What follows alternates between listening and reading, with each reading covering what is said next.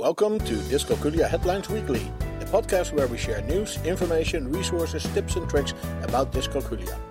You can subscribe to this podcast via iTunes and then search for Dyscalculia Headlines. You can also find us on the web at dyscalculiaheadlines.com and then click on the podcast page. There are no silver bullet solutions. The International Science and Evidence Based Education Assessment and how to use Cuisenaire rods and why. And when your student fails a test, and yes, manipulatives help when you teach math. This is our podcast for week 32 in 2022. And we welcome Dr. Schroeder, the founder of Dyscalculia Services. She's going to help us guide through the links for this week. Welcome, Dr. Schroeder. Well, thank you for inviting me. Absolutely, absolutely. This is uh, now this is this is wonderful, but the first link is quite disappointing. It says there are no silver bullet solutions. Now what? Well, yes and no, uh, but we need to be realistic here. And uh, it can save us some uh, disappointment if you know this. So, this is from um, Teach and Learning, Lexia. And, and yes, unfortunately, the economics of education play a role here.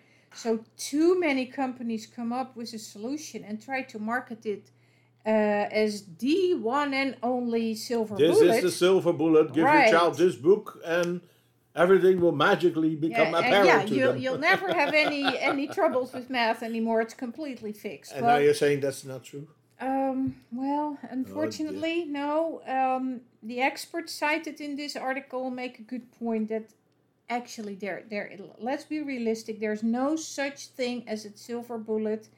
Uh, but also focusing on those silver bullet gadgets and methods, it distracts from the more um, um, yeah effective and and unfortunately a little bit more complicated solutions um, that do work. So we want to have this positive influence on our students. We want that they they make progress, and we don't want to uh, have them disappointed by something that they think everything will be fixed and then it's not. So the the article here um, by uh, Tech and, and Learning Blog, I think I said teach, but that, it's Tech and Learning Blog. Um, and uh, they uh, quote the director of the MIT Teaching Lab. That by- sounds a respectable Ju- source. Justin Reich. So um, he says that silver bullet solutions offer easy answers for complicated problems. And the research is often flaky and, and certainly not peer reviewed. And even the good ideas have their limits. And, and yeah, you can see them as a part of the solution. So if you weave several of them together, you might get uh, somewhere. And I think it's good to have people pushing the, the status quo, but it should not distract us from um, tackling the math, the real math troubles from for our students in our day-to-day uh, classrooms. Okay. Work on it. Uh, Okay. Keep keep it going. Keep the mood up, and every little step that they make in the right direction should be uh, applauded. Good. Okay, well, let's look at our next link. This is a complicated area here. This is the ISEE, the International Science and Evidence Based Education Assessment. What is that and why do we have it? Yeah, well, uh, I'm very happy we have it. It's a little bit confusing because um, here in the US we also have an ISEE, which is an independent school entry exam. Oh, that is true. Yes, that's the. and oh, and yeah. then you think that this is um, oh, this is a- not a- the. an exam that you need to do. Well, that definitely not an exam. This is really um, uh, a huge review of um, what we know about evidence-based education in, in a very international uh, perspective. So uh, the abbreviation here, like you said, International Science and Evidence Based Education Assessment. So they do not assess students; they assess The education. the research Okay. behind the Okay. education. And this is a wonderful initiative of uh, the UNESCO Mahatma Gandhi Institute of Education for Peace and Sustainable Development. And it is a, a contribution to the futures of education.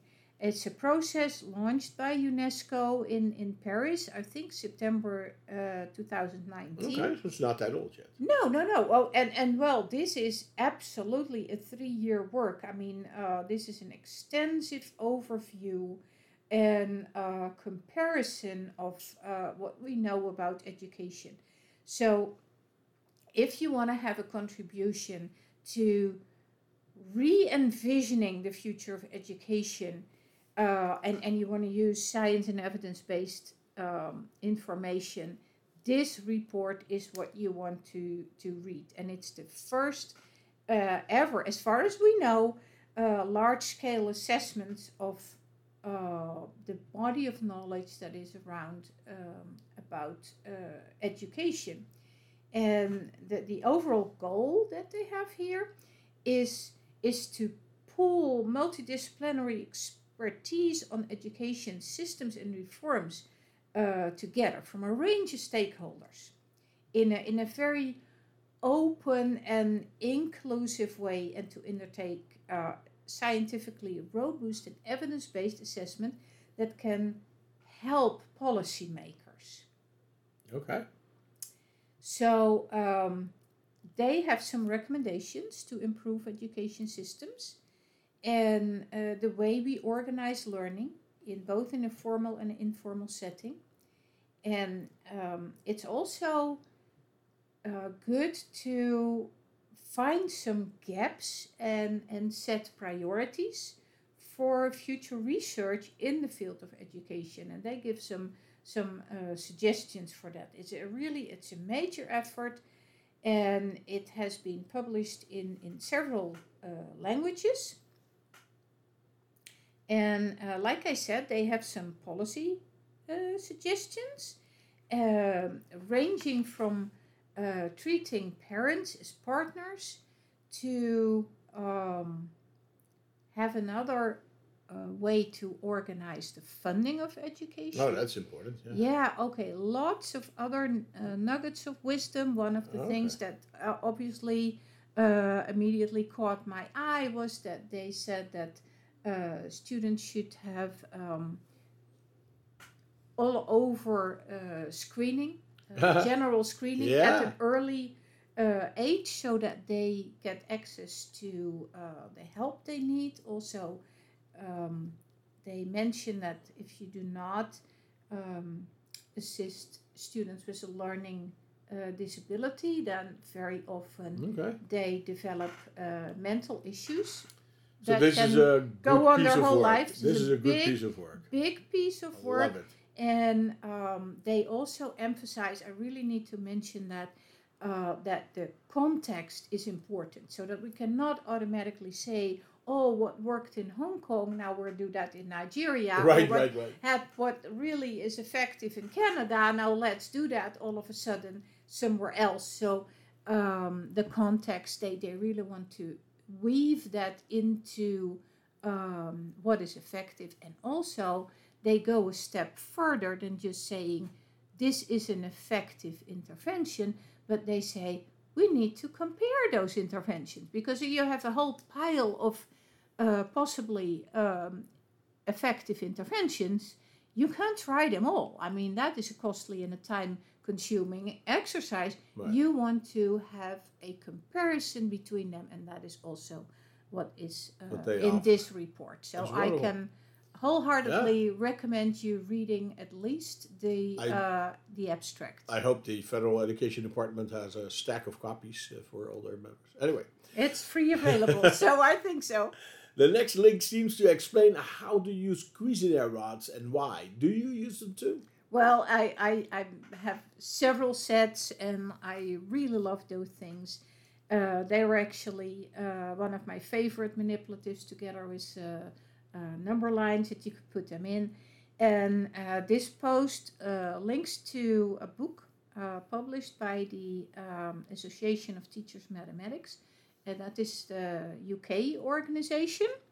And uh, they have uh, compiled several articles about the early uh, use of the Cuisenaire rods so Caleb Gattegno comes up and Boutard, um, who were also at the at the beginning of um, distributing the Cuisenaire rods. And the link on, on, on our website uh, gives access to this uh, document. It's uh, around 30 pages. It gives you the history, but also a lot of um, practical uses for um, rods. And uh, in that, those articles, they go a little bit further than uh, how the Cuisenaire rods now are usually used. They are, uh, what I see, uh, basically used as uh, substitutes for uh, the numbers 1 to 10, which is very good. Uh, it works. Uh, but obviously, you can make fractions out of them, equivalent fractions. You can calculate with fractions.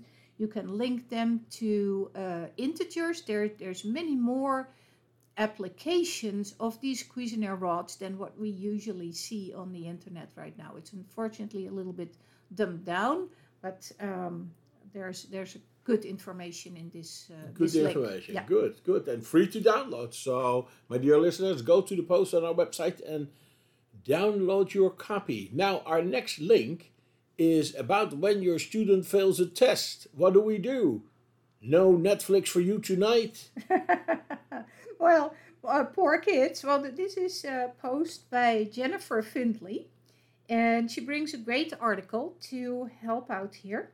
And she has a whole process that you can follow. And, and unfortunately, children with dyscalculia will very often have this experience that uh, the test doesn't go that well. Comes with the territory. Um, now, what you do not need to do is just hand back that disappointingly low grade, but you need to use it as a starting point to do something to help those students. So, what uh, her suggestions are is analyze the assessment, analyze the data, and then the next step is to um, go over with your student, make a list so that you know in your classroom, as you are a teacher and you have several students, who is where and who needs some uh, repetition uh, of or some some re um, explanation of a specific uh, topics. She have has some uh, neatly looking uh, downloadable forms so that you can keep of, uh, track of all the kids in your okay. class. And it is true that the test is is is not really failed when you use it as an opportunity to learn. right. And, uh, yeah, basically a test is a fail when you do nothing, only like dry your students' tears and move on. It, it sounds friendly, but doesn't help a lot. So it's also good for the students to know that a failed test is a starting point, is an opportunity uh, to learn, and shouldn't stick with them as a, as a permanent problem. And there are already schools that um, have implemented either a mandatory or a, a choice to redo the different questions um, and then ask how the uh, mistake was mended. They write it down, they hand that in, and uh, usually they also write a little uh, one sentence how they can prevent to make the same mistake Okay. again and right. I can only say that just keeping track, like um, Miss Jennifer Findley here um, has those uh, forms uh, to know what your student can do. Um, that is one of our, our pillars also in our online course. Because if you work with a student one on one, you definitely want to keep track, Right. lesson by lesson, what went well, but more importantly, even what were the mistakes, so that you make sure that you correct that immediately during that lesson, but also that you come back to it so that you can um, check if uh, it is understood after your reteaching. Sounds good. Sounds good. Now it, it brings us to the last link for this week, and that says that manipulatives uh, manipulatives indeed work when you're teaching. I, thought we already knew that, right? Yeah, yeah, absolutely, we know that. say but is. you know. I still have a lot of um, students that uh, come for tutoring And then I ask, okay, I will use the manipulatives that you're already used to, that you have in your school, etc. And they look at me uh, like, what manipulatives? Uh, I, I mean, tools or toys or things that you have in your classroom to work with. And most of the kids have none at all. It's amazing. Uh, maybe they have a ruler and a pencil uh, or whiteboards. These are uh, more um, common right now and then obviously very useful too. But um, here, this is a, a link uh, from the researchers of the American Psychological Association PsycNET uh, journal. And they have done a really large meta study looking at 55 research papers and they wholeheartedly confirm this. And so let me give you the short of it. Um, the use of manipulatives to teach mathematics is often um, described as a very uh, um, efficient and, and, and useful teaching strategy. Now, right. They want to um, go over that empirical evidence. And uh, they conducted this, uh, like I said, a systematic uh, research literature, uh, and they identified these 55 uh, studies that compared instructions with manipulatives to control conditioning. Because if you don't have a control, um, you, you, that's difficult to say then. Okay, so the sample of studies um, were from kindergarten to college level. And, okay. and I, I range. really like that yeah. because a lot of people think that you only have uh, math manipulatives in kindergarten and first grade, right. but you definitely have many that you can use uh, for higher level math also. And I just mentioned the Cuisenaire rods, like in your integers, and your equivalent fractions, and your proportions, that you can visualize with that. So what are the statistically significant research were um, identified either small to moderate effect sizes, but all in favor of the use of manipulatives when compared with uh, similar instructions without the um, manipulatives. Okay. So, um, however, the, the relationship between teaching mathematics with concrete materials uh, and student learning was um, influenced by both instructional and methodological um, uh, yeah, uh, properties, uh, characteristics right. Other of factors those of, studies. of that yeah. teaching, obviously. Yes, yes, yes. That's But- what you have when you have 55 studies, of course, that you compare. Absolutely, Yeah, absolutely. They're from all over the place. Right. So, um, additionally, they did some separate analysis for specific learning outcomes and they looked at retention of what they learned, problem solving, transfer, and um, justification. So, can a student um, explain to you why he did it in a certain way, right? Okay. And also that um, showed moderate to large uh, effects, both on retention and uh, a small effect on problem solving, uh, transfer, and justification, all in favor of using the manipulatives over just uh, written math, Written with, math, with, with right. abstract uh, symbols. Okay. So, in conclusion, their final um, final uh, line is uh, yes, manipulatives do help when teaching math. Well, absolutely, that is great. Now it has been decided, it has been proven. My dear listeners, go and get yourself manipulatives. If you don't know what to buy, let us know. We'll send you we'll send you a list with uh, some suggestions.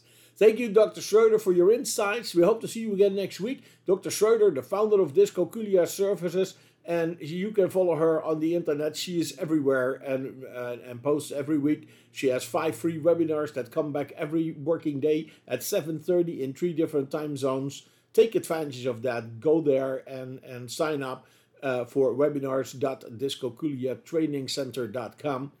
Now, the most important thing that you need to do is you need to think about becoming a dyscalculia tutor yourself because there are not enough to go around. These children do not get service, and Dr. Schroeder cannot do it alone. So she's put her wisdom online in an online training. Go to dyscalculiatutortraining.org to read all about it.